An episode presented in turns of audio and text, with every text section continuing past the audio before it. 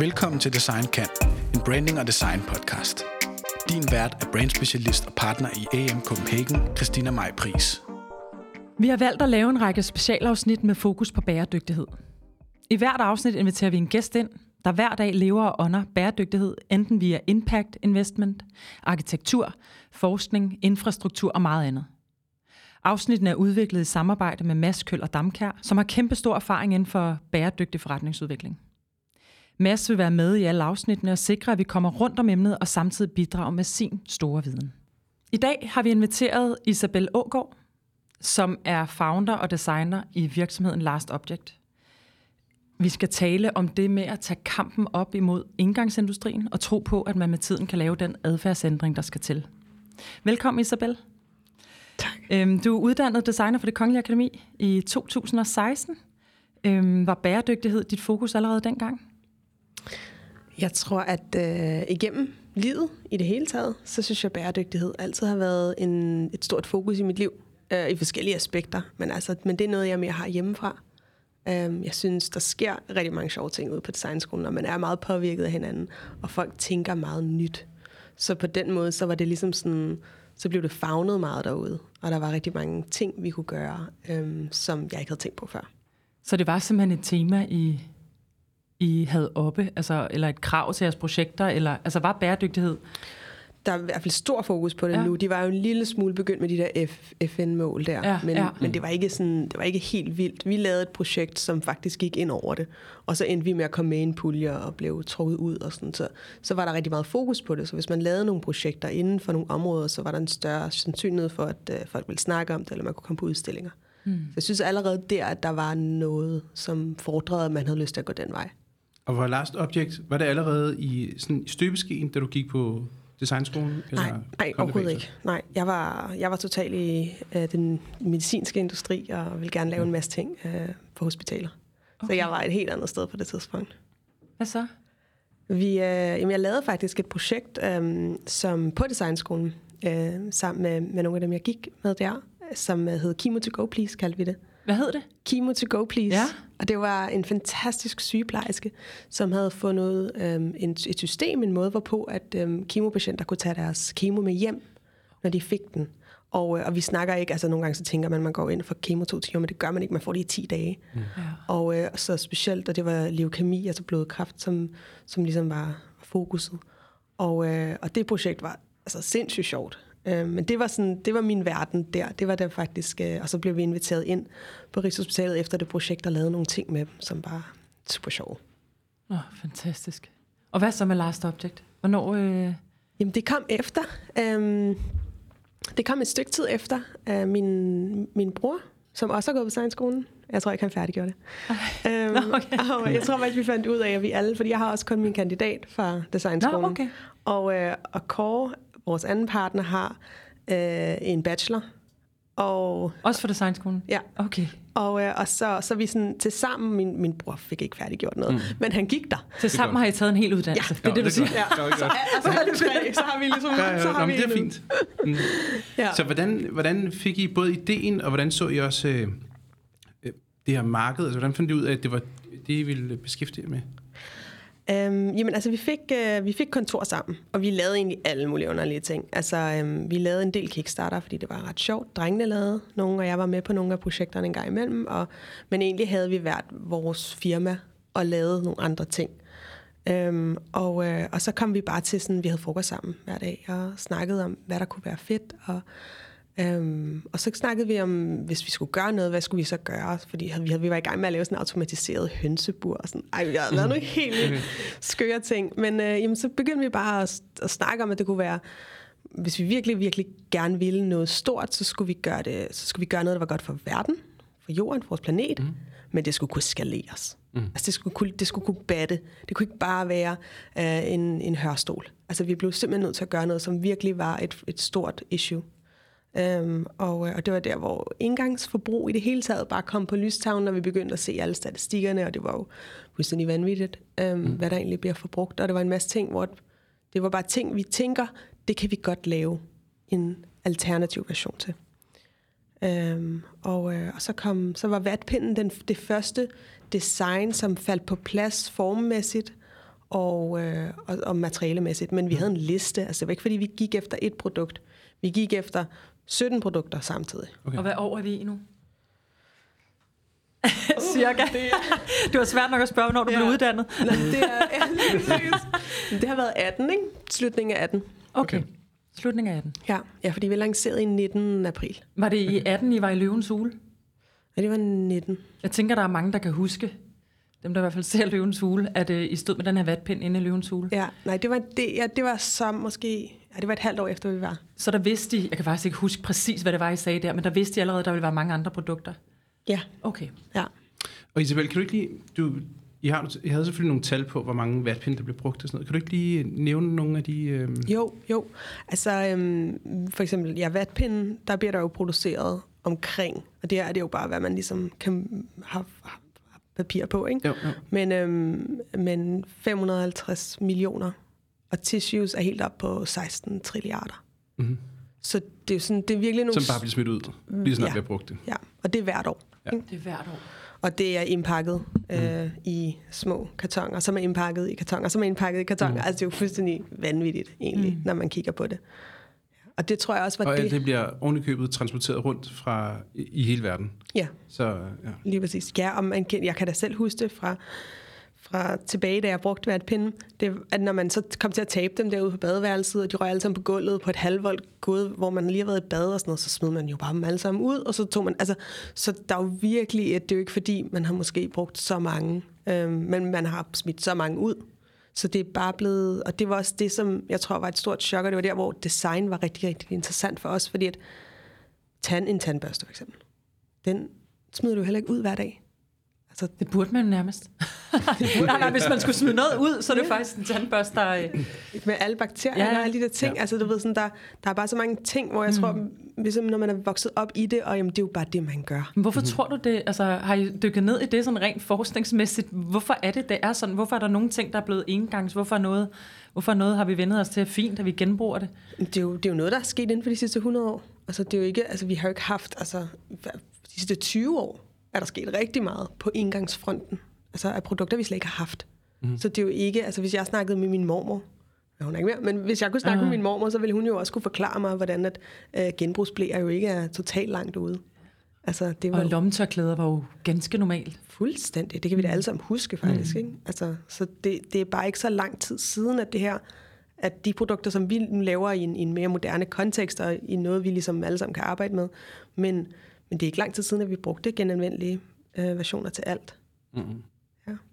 Hvordan har det været som designer at tage sådan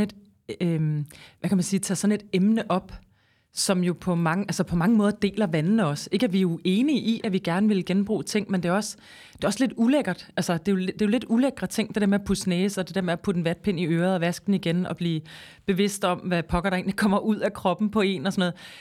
Hvordan har det været at tage det felt op? Nu kan jeg høre, at du også har arbejdet med mange andre ting på designskolen, så du er vant til det, men hvordan har det været at dykke ned i det her? Altså, det har været sindssygt sjovt. Altså, fra et hygiejneperspektiv, synes jeg virkelig, virkelig, at det har været en interessant rejse. Vi startede jo helt sådan... Vi har jo startet med ørevoksing, og så er vi gået til snot, og så er vi endt ud i blod nu med vores menstruationsbind. Ikke? Altså, vi har ligesom taget hele runden. Det giver nogle enormt sjove samtaler, både til middagsselskaber, men også på kontoret. Ikke? Mm-hmm.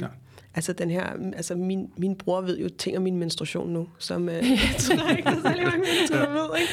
Altså, vi har jo virkelig delt de her ting og fået... Jeg synes, det har været rigtig, rigtig sjovt. Men det har delt vandene, og jeg tror også det, hvis jeg skal være helt ærlig, så tror jeg, det var det, der også lavede succesen til at starte med. Fordi vi var ikke meget taktiske omkring at få vatpinden, det skulle være den, der ligesom skulle være vores første produkt. Men da det var den, der blev lanceret, så kunne man jo se på Facebook, altså halvdelen af kommentarerne var sådan, det er fandme klamt. Altså, var der folk, der skrev det? Ej, men det er helt havlet ned. Altså, det var simpelthen så ulækkert, og altså, at man kunne gøre det her, og sådan, det var fuldstændig latterligt at tro, at man ville ændre den vane. Og, altså, folk var virkelig, virkelig ondskabsfulde. Ja, det er de jo også på nettet, ikke? Ja. Men, og så fik man, og halvdelen var sådan... Okay, var det da, I havde stiftet Last Object? Ja. Okay, eller I lavede Last Swap, det var den, der startede med. Ja, det var det, fordi den har vi jo ligesom, den puttede vi på Kickstarter til at starte med. Ja. Og så lavede vi en masse ads og kørte det på både Instagram og Facebook, ikke? Hvordan blev det taget imod på Kickstarter? Jamen altså også på samme måde, kan man sige, okay, der har man jo bagget, kan man sige. Ikke? Ja. Altså der var det jo, det var en kæmpe succes. Altså jeg er stadig lidt imponeret nu over, at vi var også selv. Hvad opnåede I ved Kickstarter? Altså opnåede I, var der rigtig mange følgere, eller opnåede I at få en kæmpe pulje til at starte ud med? Ja, eller? Vi endte med at have en kæmpe pulje til at starte ud med. Okay. Og vi havde 30.000 kunder, som ville have en eller, du ved, 7 swaps. Så det var, og vi havde testpersoner lige pludselig så, for det er virkelig, eller ikke test, men altså, så kunne vi virkelig, du ved, sådan finde ud af, om der var nogen, og vi har også ændret nogle ting hen ad vejen. Altså vi var sådan kollaborative i vores designmetoder. Og var det både, det var globalt, ikke? Eller internationalt, det var ikke kun danske kunder for eksempel? Nej, det var faktisk, altså Kickstarter er amerikansk, så det var 80% USA. Ja, okay. Danmark er en meget lille marked for os. Ja. Men altså, ikke lille i forhold til, hvor mange mennesker vi er. Nej, nå, det er godt. Hvor ser du designs rolle i et sådan større perspektiv? For noget af det, vi jo altid går og tænker på og taler om som designer, det er, har vi en berettigelse som designer, fordi vi jo også tænker i nye produkter? Så er det rigtigt at løse det her med nye produkter? Eller skulle man bare løse det med at stoppe med at producere? Eller, altså, og det er i hvert fald en dialog, der har været siden jeg startede i design. Hvor ser du i det i sådan et større perspektiv? Altså jeg synes, det er sindssygt fascinerende, at vi kunne gå ind og skabe én ting, som kan erstatte tusinder af noget andet. Altså allerede der føler jeg ligesom, at jeg har en grund til at producere noget. Ja. Og vi kan også producere på en måde, tænke det igennem alle vores tissue impakten eller vores swap impakning og rounden. Det er jo vatrondellen. Ja, vatrondellen. Det er oceanbound plastik, ikke? Så der får vi også puttet noget økonomi i at få renset havene op. Så der er sådan flere aspekter. Jeg tror designmæssigt så har vi en kæmpe opgave i at gøre vores produkter enormt enkle. Og enormt sådan, det skal ligne en vatpind. Det skal ligne en vatrundel. Tilbage til adfærdsændringen skal være så, hurdlen skal være så... Så lille, det skal føles, det skal dufte, det skal, altså vi skal virkelig prøve at gøre alt, hvad vi kan, for at sørge for, at det er den samme position. Så du ikke står og tænker, hvordan skal jeg bruge den her, hvor langt ind i øret, eller du ved, hvad gør jeg? Altså det skal være ligesom bindet, at det har de der flapper. Altså du ved, sådan, det skal være... Så designet ligger sådan set ikke i selve produktet, men det ligger i adfærden, at man skifter noget nyt. Lige præcis, ja. Så det, man skal kunne give den til 7 aber, og de skal kunne finde ud af, hvad det er, man bruger den. Ja. Det er jo super interessant, når man bare kigger på den her, hvad kalder I den her? Last tissue også. Last tissue, ja. Sådan en stor gummiæske, som man stiller på bordet. Fuldstændig samme form, størrelse, alting, som sådan en Kleenex-pakke, der altid står på bordene rundt omkring i venteværelserne og sådan noget. Ja. Og så er de her engangs... eller ikke engangs, men de her genbrugelige servietter, eller hvad kan man kalde dem, indeni. Ikke? Sådan jo, lidt er faktisk super lækker tekstil, der er inde i her. Der har ønsket jo bare at være at ligne præcis det, der fandtes, men i et andet materiale. Ja. Du har også fortalt mig en ret sjov anekdote med, at der er nogen, der har spurgt om de bare måtte købe pakken, så de kunne putte engangsservietter ned i, fordi den var så fed, ikke? Hvilket man kan sige er tæt på utrolig misforstået. Men det er jo en ret interessant pointe, det der med, at I faktisk ikke har ønsket at designe noget, der på nogen måde skilte sig ud fra det, der fandtes i forvejen. Ja. Og det er noget, I har testet på folk, eller er det noget, I har... Ja, altså vi tester det, men vi bliver også klogere og klogere hele tiden. Altså nu vi lige, vi lancerede jo bindet her i august, og det var også på Kickstarter, og så har man ligesom kunne indsamle, hvad for nogle farver folk vil have. Jeg lavede poserne i forskellige farver, og jeg synes jo den røde og den pinke, og du ved, jeg tænkte det var den vej. Men alle har næsten valgt, altså enten sort, helt stilrigtigt, helt, du ved, anonymt, eller den blå. Og det er de 2 farver, der minder allermest om det, du vil kunne købe i en... Okay. Altså, så man har behov for, at det er det, og jeg glemmer det jo, fordi jeg tænker, nu skal vi putte blomster og alt muligt sjovt på det, ikke? Men folk vil hele tiden gerne have, at det, ligesom, det skal ligne det andet. Man har brug for den der reference. Ja. Tror du, at det her er med til at ændre anden adfærd? Så ud over jeres produkter, tror du, at jeres forbrugere og kunder, de kommer til at tænke på, eller til at ændre adfærd på andre, med andre produkter eller andre parametre? 100%. Altså sådan, og det er også, der er mange, der spørger, hvad skal jeg gøre for at blive mere miljørigtigt? Bare tage én ting ad gangen. Fordi jeg siger dig, det er næsten et drug. Det der med hele tiden at skifte ting ud i din hverdag, hele tiden lave små tweaks og sådan, gud nej, nu vil jeg lige tage min egen kaffekop med ned til den der café og få, så jeg ikke tager en engang. Så det er en identitet. Ja, og det er et game. Og en vision. Det er sjovt. Ja. Altså sådan, og så hører man noget nyt. Du kan, du ved, putte en... tomat ned i en, og så kan den vokse igen. Og, altså, det er en hel verden. Men her taler vi ekstremerne, ikke? Altså, jo. Ja, men det er jo alligevel sådan first movers, som forhåbentlig får rigtig mange med sig. Ja, og så gør man måske 3 ting, eller sådan. Altså, det er jo ikke fordi, at du skal ændre hele din verden, for at kunne få lov til at være et bedre menneske på den her planet. Altså, du laver nogle små ændringer i, hvad der allerede eksisterer, og bliver bevidst om det. Allerede der har du altså lavet en kæmpe ændring i dit perspektiv. Så jo, altså, sådan, der er en masse produkter, vi aldrig kommer til at røre ved, som allerede eksisterer. Vi kommer aldrig til at lave havremælk, altså, men det er da super godt, at vi er begyndt at bevæge os den retning, ikke? Men det er jo super interessant det der med, at det I laver er jo FMCG-produkter, altså fast moving consumer goods. Fordi det er placeret samme sted i butikkerne, ikke? Altså, det er jo placeret samme sted som en pakke Kleenex, som du køber og smider væk.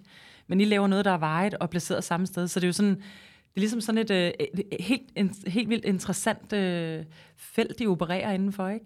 At vi stadig skal have den følelse, men vi så bare skal blive ved med at bruge det. Lige præcis. Hvordan har hele det her... Nu, jeg kan huske dengang, da menstruationskoppen begyndte at blive lanceret. Der var der jo også... Altså nu taler du om ørevoks og sådan noget. Det reagerede vi imod. Men menstruationskoppen kan jeg huske, at folk var... Altså, det delte vandene så meget, så folk blev uvenner, eller synes, det var noget af det værste på hele jorden. Tænker man skulle det, ikke? Hvordan har det været at lancere et bind? Altså jeg tænker, der er jo sket sindssygt meget igen, inden for at vi tør snakke om ting. Jeg kan da mærke bare på min arbejdsplads, at det er blevet normalt, at der er en, der siger, jeg har menstruation, og jeg er sgu sådan lidt nede i dag. Hvis jeg sagde det for 10 år siden på min arbejdsplads, ville folk jo stoppe op, og nærmest ikke sådan blive sure, men være helt overrasket over, at jeg nævnte noget så... personligt, ja, kontroversielt. Ja. Det er jo slet ikke kontroversielt længere, i hvert fald, det kan godt være, at jeg taler ud fra sådan en københavneri-agtigt perspektiv, men det er i hvert fald blevet en anden måde, vi taler om tingene på. Ja, jamen det er det. Altså jeg tror helt klart, der er blevet pavet noget, altså vej til det. Altså, vi ikke... Men I har været med til at pave den med jeres andre produkter, ikke? Jo, og der har måske også været lidt mere, jeg troede, der ville være lidt mere debat, da jeg lancerede, fordi at jeg var så overrasket over, hvor meget storm den vatpind fik. Okay. Så synes jeg, det var ret vildt. At sådan, er det den, der har fået mest storm? Ja, det var det. Ja, det er interessant også. Ja.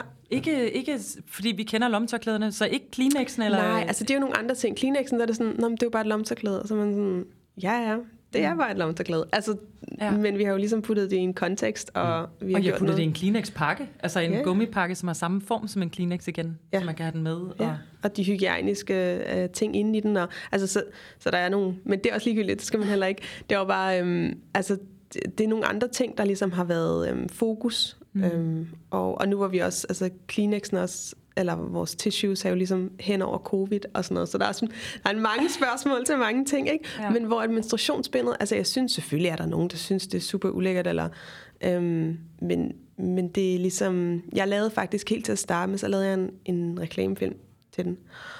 Og, til menstruationsbindet. Ja. Som den delte vandene. Okay. Fordi den var så provokerende.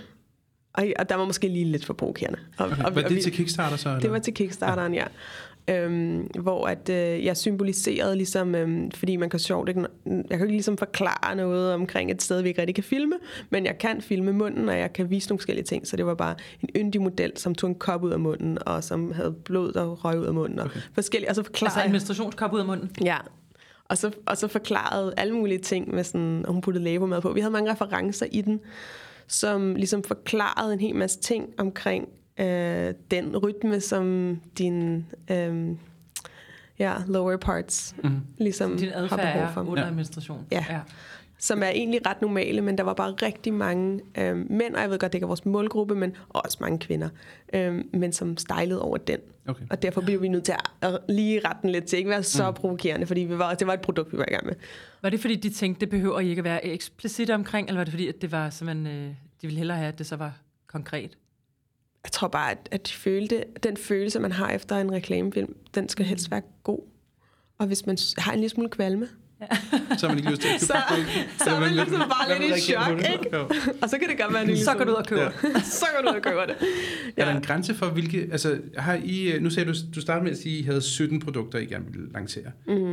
Har I en lang liste nu, eller er der en grænse for, hvilke produkter I vil... Nu sagde du, I vil ikke lave havmælk, for det findes allerede godt i forvejen. Ja. Men altså, kan I se, at kunne I blive ved de næste 200 år, eller... Hvordan tænker I hele det?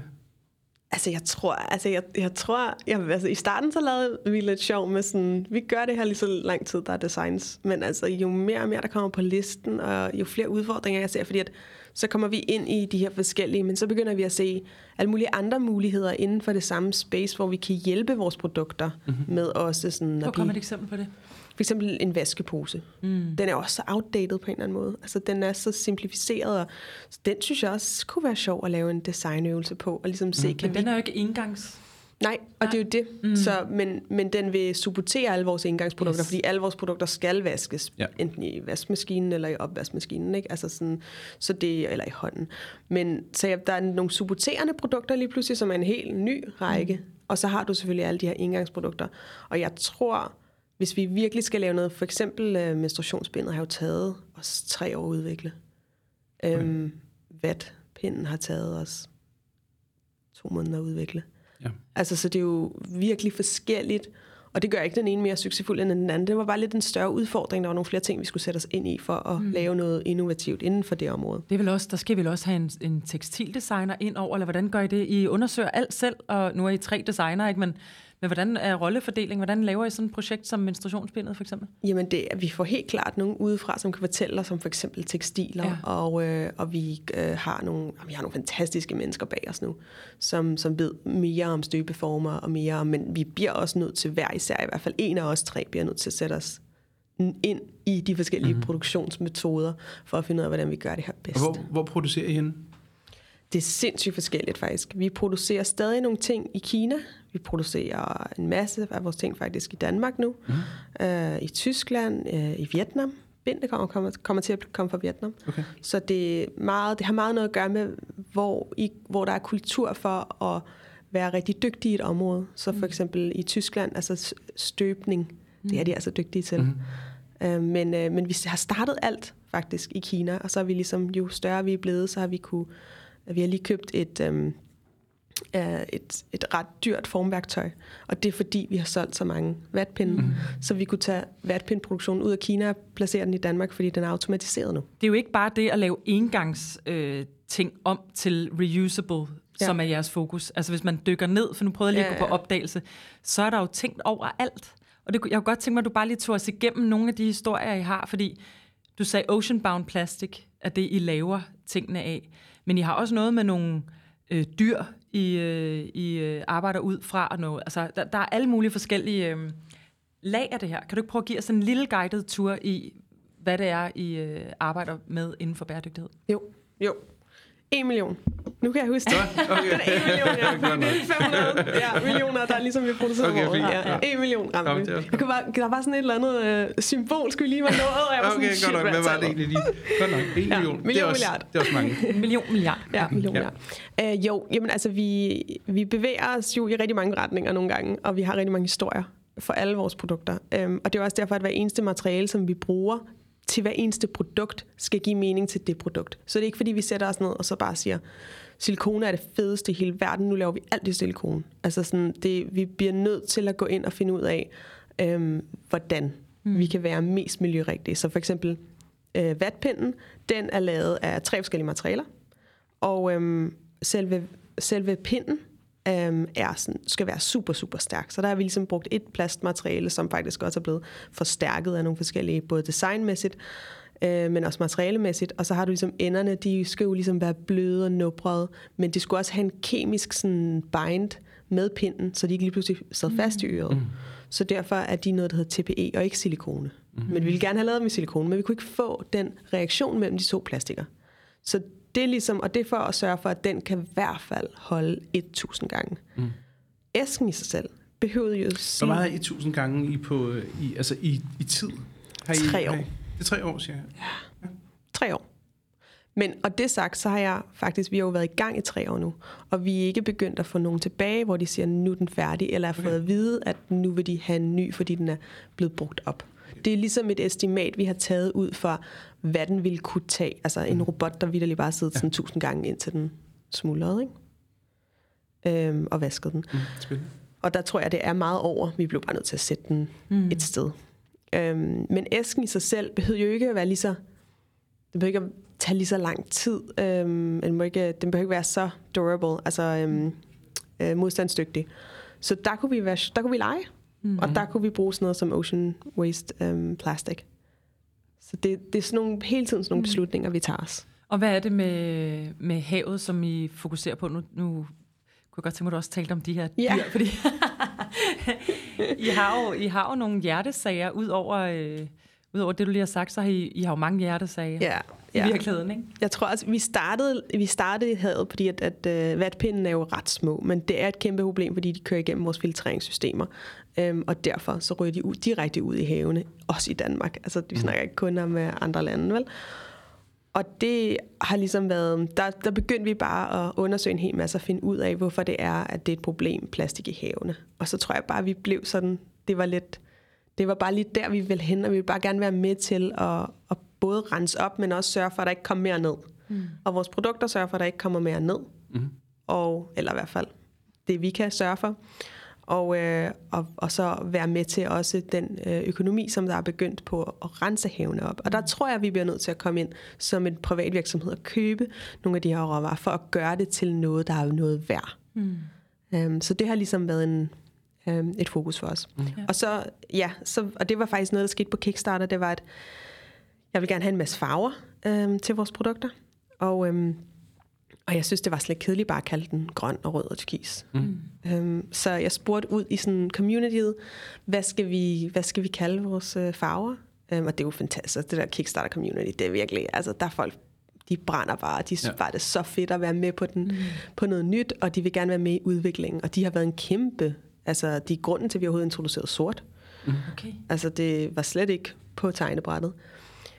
Og også faktisk den her tissue box er også deres... Altså dem, der har sagt, vi elsker den der, men gerne vil have den her større. Ikke? Mm. Så, men anyway, så har vi... så spurgte jeg dem, skal de være navngivet efter verdenshave? Skal de være navngivet efter kontinent? Hvad skal vi gøre? Så var de sådan, nej. Så var der virkelig mange, der syntes, at vi skulle navngive den efter dyr.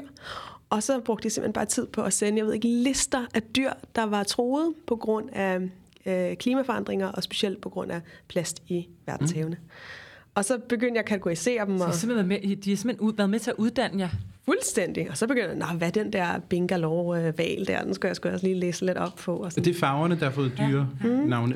Hvad er farverne så her? Men den turkise og grønne? Så det er en dolphin turquoise, men så refererer vi til en specifik delfin i beskrivelsen, som er truet på grund af det her, hvor den henne, og hvorfor den truet. Så vi kan ligesom sådan fortælle en historie til. Den røde er en koral faktisk, men det er også et levende væsen. Mm-hmm. Og så er det turtle green og whale blue. Okay. Og penguin black. Hvad siger du? Penguin black. Ja, okay. Når man ser jeres produkter, når man møder dem første gang, nu kan jeg kun tale ud for mig selv, så er det meget plastikagtigt. Mm-hmm. Og det er jo meget sjovt det der med at have et bæredygtigt brain, eller have et brain, som arbejder med bæredygtighed. Man må ikke sige, at noget er bæredygtigt faktisk, men fordi så skal det virkelig, virkelig være ekstremt bæredygtigt. Men man tænker jo ikke bæredygtighed med det samme, når man ser jeres produkter. I har ikke benyttet jer af de design tweaks, man har set igennem mange år, for noget var bæredygtigt. Så kan man kan selvfølgelig se det på jeres eksisterende packaging, som er den her brune pakke omkring. Men selve produkterne ser jo meget plastikagtige ud. Hvordan kan det være, at I har valgt at gå den vej? Jeg tror, det var også, da vi begyndte at gå ind i materialer, fordi vi snakkede faktisk i starten om at lave for eksempel vatpinde i bambus. Mm. Men jo mere man begynder at undersøge det, så er bambus i den her kontekst i hvert fald, vil den ikke være bæredygtig. Altså fordi den er ikke en lukket overflade, så du skulle lakere den rigtig mange gange. Og, altså der er sådan en masse ting, som man bliver nødt til at tage hensyn til, specielt hygiejnemæssigt, når man begynder at bruge mange af de her forskellige. Vi vil sindssygt gerne lave en hørkombination af vores tissues, men det er bare ikke rart. Mm-hmm. Altså, det er simpelthen, man får simpelthen helt skrabet næse. Mm. Så der er mange af de her, hvor vi havde behov for at lave noget, som folk ville bruge. Mm. Og noget, der var hygiejnisk. Mm. Og noget, som kan være i en opvaskemaskine og en vaskemaskine. Altså sådan, jeg tror ikke, at jeg kan omvende særlig mange mennesker til at håndvaske alle deres tissues. Eller til at, altså, og det synes jeg er super fantastisk, når folk gør det, og de kører den der vej. Men vi bliver bare nødt til ligesom, at være til mængderne, hvis vi virkelig skal gøre en forskel. Ja, det er det med at skalere, som du sagde fra starten også. Og der kommer jeg til at tænke på sådan hele segmentdelen. Altså, hvor... Altså, har I en fornemmelse af, hvem der er i jeres segment, Og derudover, at, altså, hvor lang tid skal der gå, før I når endnu bredere ud? Altså, er der nogen, I ikke når og aldrig vil nå? Ja, det er der nok. Det vil der altid være. Mm. Der er også nogen, der ikke drikker Coca-Cola, ikke? Mm. Altså, du har nogen, som ikke gør noget. Men altså, vores segment lige nu, det er selvfølgelig meget kvinder, men det er også 25% mænd. Mm. Og så er det relativt unge, men specielt faktisk folk ligesom mig, sådan nogle, der lige har fået børn og er ligesom i det stadie af deres liv, de køber selv ind på de her ting, fordi de skal ligesom have en husstand til at fungere, og de køber også dem til deres børn og deres mand og deres... Mm. Altså, og jeg tror, at den målgruppe er helt klart den, der er den stærkeste for os. Og det er også en rigtig stor målgruppe. Men det er også der, du begynder at blive lidt mere bevidst omkring, hvad vi faktisk gør ved vores planet, fordi man vil gerne efterlade. Nu står man ikke bare selv der og tænker, den går ikke nedenom og hjem de næste 50 år, men så tænker man på Gud, men jeg vil gerne have, at mit barn faktisk har et okay sted at vokse op, og deres børn. Og så begynder det at blive sådan lidt perspektivsmæssigt, at du gerne vil gøre noget bedre. Så det er en stor... Ja. Så jeg vender lige lidt tilbage til det her med sådan grunddesignet af produkterne. Jeg synes jo, det er super interessant, og vil gerne dvæle lidt ved det der med, at I vil gerne lave en adfærdsændring, men I kan ikke tage den hele vejen. Altså det er lidt ligesom... Det er jo lidt ligesom, da man begyndte at tale om, at man skulle spise mindre kød, og så var der måske ikke så mange alternativer på restauranter og i mad, i det hele taget kødalternativer osv. Og så gik man på kompromis og fik ret dårlig mad. Var der nogen, der følte? Jeg har selv været vegetar i mange år, så jeg synes sagtens, man kan lave god mad, men det er der jo mange, der ikke følte, og følte, at de ligesom skulle gå på kompromis med noget, og så blev hurdlen jo selvfølgelig meget større. Og derfor har der jo selvfølgelig været en masse udvikling inden for det område, som gør, at man kan lave også bare klassiske retter, sådan så at man kan holde ud og spise dem, og det kan minde om noget, man har spist før. Det er jo det samme, I har gjort her, og det er jo super interessant, fordi man jo får følelsen af, at det er noget, der er vejet, men at man ikke går på kompromis, at det ikke er helt høragtigt, at man skal ligesom steppe ned for at kunne få den samme convenience, som man havde før. Så det må have været noget, I har haft med fuldstændig fra starten af, at I ville tage et skridt, men I ville ikke tage det der skridt, hvor folk følte, at nu måtte de ofre sig. Lige præcis. Det synes jeg er meget, meget specifikt og rigtig set, fordi jeg tror, det er også det, vi har forsøgt, altså så godt som muligt, fordi altså, man laver ikke en vask om dagen, eller det gør man faktisk lidt, når man har et lille barn, men man laver altså måske en normal husstand så 2 gange om ugen, ikke? Og det synes jeg bare er, det skal vi fordre til. Mm-hmm. Du skal ikke hele tiden vaske det her, det skal ikke være en ekstra byrde for dig. Og så er der også hele den her udadtil ting med, at du har ikke lyst til at tage noget op af lommen og være meget sådan, det her gør. Altså, det er der nogen, der har. Men der er rigtig mange, som faktisk har lyst til at være lidt silent omkring, hvordan de eller hvad de bruger for nogle produkter og på hvilken måde. Det er igen, fordi det er ret private ting. Altså det er ikke sådan, at man sådan, se nu pudser jeg næse i den her, som jeg pudsede næse i tidligere i dag også. Eller altså det er sådan... Det har man jo ikke lyst til at snakke om. Endnu mindre måske med vatpinden midt under et møde. Ja.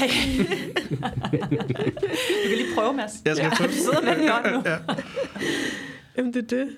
Ja, så ja, det synes jeg er sindssygt sjovt, fordi det er det der med at designe nogle sådan ting, som virkelig man stopper op og tænker, okay, det er fedt det her, det er lækkert, det er godt lavet. Men det skal også være noget, der du har lyst til at stille på dit badeværelse med vatrundel, og det skal sådan ligesom være noget, du synes er lækkert, og noget, du godt kan lide at have, og noget, du har lyst til at tage op af lommen. Det er jo faktisk en interessant ting med jeres produkter også, det er, at I har lagt utrolig meget designmæssig vægt på emballeringen af det. Altså sådan den primære pakke, som er selve casen til vatpinden, eller hvad kan man sige, holderen til servietterne, eller... holderen til vatrundellerne. Altså det der med sådan, selve casen til det, er jo et produkt i sig selv. Det må jo også have haft nogle tanker om, fordi det får man jo ikke, når man køber engangs. Har det været sådan en... Det er jo næsten større end selve produktet, præcis, ikke? Præcis. Jo, lige præcis. Og nu har vi jo også lanceret, at man kan refill, altså sådan, så man kan få tissues til siden. Så du kan ligesom bruge den op, men din pakke vil højst sandsynligt holde altså, meget længere end selve tissuesne, eller vatrundellerne, så du kan ligesom sådan skifte ud, eller have nogen på lager, hvis du gerne vil vaske samtidig med at have dem på dit bord, ikke? Det er... Isabel, jeg er nysgerrig på her lige at høre jeres tanker omkring selv jeres forretningsmodel. Og, altså, har I tænkt den ind bæredygtigt også, eller har I bare fokuseret på, eller ikke bare, men har I fokuseret på produkterne kun, eller tænker I også på, hvordan hele jeres egen forretning, altså inklusiv supply chain, hvor I får produceret, som du også nævnte, nu får det mere lokalt, produceret i Danmark osv., men har I overvejelser omkring det, og havde I det fra start af? 100%, ja. Vi var meget, altså jo selvfølgelig, når vi valgte, hvor vi fik tingene produceret, og hvad for nogle partnerskaber vi lavede, og hvem vi ligesom har lyst til at være under vingen, eller det er enormt vigtigt for os, men også den måde, vi har bygget vores organisation. Vi startede bare os tre, og vi var der også tre rigtig lang tid, men vi faktisk selve på kontoret, er vi jo ikke mere end 8-10 mennesker nu. Men vi har 40 medarbejdere ude i verden, ikke? Ja. Så vi har været totalt freelancer-based, og det har ikke haft noget at gøre med corona, det var noget før, det er simpelthen fordi, at vi synes, det har været svært at skulle, vi har ikke lyst til at køre en forretning på den sådan, traditionelle måde, det er hårdt at have medarbejdere, og det er hårdt at skulle lave hele det der system, og det er vi bare, altså os tre i hvert fald, nu har vi en fantastisk CEO, som sagtens kunne gøre det der, og kunne drive det. Hvornår fik I CEO? Det gjorde vi 1,5 år efter. Okay. Ja. Så I kunne hurtigt mærke, at der var forretning her? Ja, 100%. Ja, 100%. Efter Kickstarteren, succesen, der var vi klar med det næste produkt. Altså, ja. Og så begyndte, men det tager jo altid tid at få det på plads og lave en markedsføringsplan, og du ved, så det her ligesom, men og i øjeblikket, så lancerer vi 2 produkter om året. Mm-hmm. Okay. Men I har jo også siden I startede, fået noget god funding og noget god... forskellige support. Ja, nu har vi fået funding faktisk, ja. Men det er faktisk nyt. Vi kørte virkelig lang tid på vores egne midler. Men det var også mega fedt, fordi så kunne vi virkelig have gjort det stort, ikke? Og så har vi så fået nogle superstars ind i virksomheden til gengæld. Det var ligesom den måde, vi har... Det har været en fantastisk rejse, men vi har jo ligesom besluttet os for ikke at få en eller anden stor investor med det samme, men at kunne give en lille procentdel af... eller en større procentdel i nogle tilfælde, af vores virksomhed til nogle fuldstændig fantastiske medarbejdere. Okay, så når de har fået noget anpart i jeres virksomhed. Ja. Hvor mange ejer er I nu? Må du sige det? Det ved jeg ikke. Det er du selv, der vælger, det kan man sige. Ja, det du siger jeg i hvert fald. Så jeg får hug for det bagefter. Vi er omkring en 8-10 ejer. Nå, okay. Ja. Med større eller mindre grad? Ja. Fantastisk. Mm. Så der er alligevel en del, ikke? Og en del... altså kloge penge, kan man sige. Kloge mennesker, og nu vi som er med på teamet. Lige præcis. Nu er vi en rigtig virksomhed, synes jeg. Nu har vi fået penge udefra, og du ved, nu har vi nogen, vi skal... Nu er vi en rigtig virksomhed, det er fedt. Ja. Jeres primære marked er USA. Hvordan er det at kommunikere til amerikanere?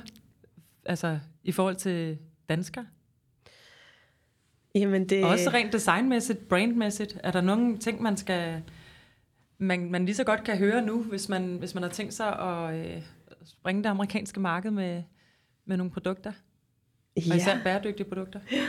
Jamen, altså jeg tror, at for det første så USA, jeg tror, man skal kigge på det i stater. Altså vi har lidt en tendens til at være sådan, du ved, Frankrig, Spanien, Danmark, Norge, USA. Og så sådan alle har ligesom, og så USA. Men for os så er det også derfor, der er simpelthen nogle stater, vi er mere succesfulde i end andre, fordi det er små lande i sig selv. Ja.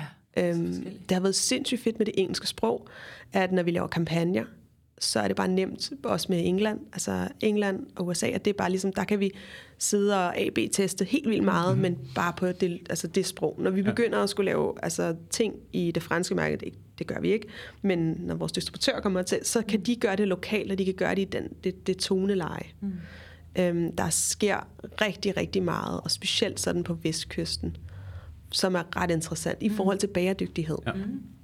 Men, så det er hele mindsetet, der simpelthen er klar til det her? Ja, men de er bagud i forhold til os. Det er de? Ja, det synes jeg. På nogle punkter, kan man også sige. Altså, det er måske groft sagt, men på nogle punkter, så er de altså bagud i mindsetet omkring, hvad man gør og hvad man ikke gør. Og hvad man forbruger i det hele taget. Ja, lige præcis. Jeg havde sådan et interview, eller jeg så et interview med... en, som skulle forklare om ligesom indgangsprodukter, og hun sad og sad med sin smøg og røg, og var sådan, jamen, jeg bruger slet ikke nogen indgangsprodukter. Altså, og man var bare sådan helt, okay, det her, men det er jo også, altså, hvor at her i Danmark, der synes jeg, vi faktisk, og i Norden, altså i det hele taget, i Europa, i hvert fald den øverste del, der synes jeg virkelig, der har vi jo lavet e-cigaretten, så man kan ligesom skade sig selv, men med den samme igen og igen. Det er ret fedt, det er meget fedt. Det er det. Ja, okay. Genanvendelig smøg. Ja. Hvordan, hvad er drømmen? Kan man spørge om det? Ja. I er jo faktisk virkelig på en vild rejse, ikke? Når man ser herudefra. Jo. At lige nu, der er det jo både online salg, men det er også retail. Hvad kommer til at være det primære fokus, eller hvordan... Hvordan ser du fremtiden for Last Object? Hvor er det, vi kommer til at møde jer mest, og hvordan? Altså, jeg håber, vi kommer til at lave... Altså, vi har nogle sindssygt spændende produkter i skuffen, som vi sidder og arbejder meget på. Men det skal også, altså ligesom med benet, den skal falde på plads. Okay.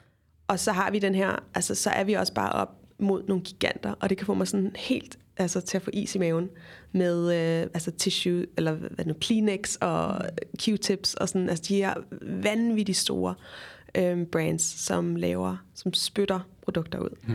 Når de begynder lige i øjeblikket, vi har fået nogle små, anmærkninger fra dem og sådan noget, men lige i øjeblikket, de har ikke rigtig set, vi en spiller. Mm.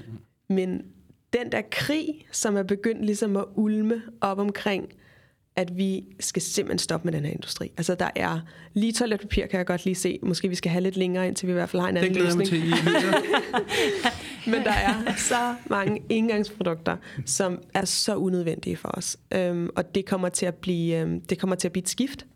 Og jeg håber bare, at vi begynder at kunne se, altså statistisk, at de her produkter bliver produceret mindre. Altså, det er min drøm. Mm. Det er, når man begynder stille og roligt at se den der kurve begynder at gå nedad.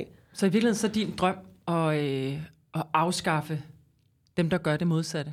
Ja, jeg vil smadre nogle andres forretning. Fantastisk. Det er jo en fantastisk drøm, kan man sige.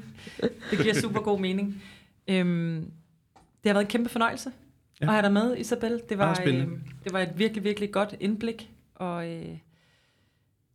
I må bare have mega meget held og lykke med den rejse, I er på. Det er super fascinerende at følge, og efter at have haft en masse prøveprodukter herinde, og have prøvet dem alle sammen, så er det også bare at sige, det er fuldstændig fantastiske produkter, I udviklet.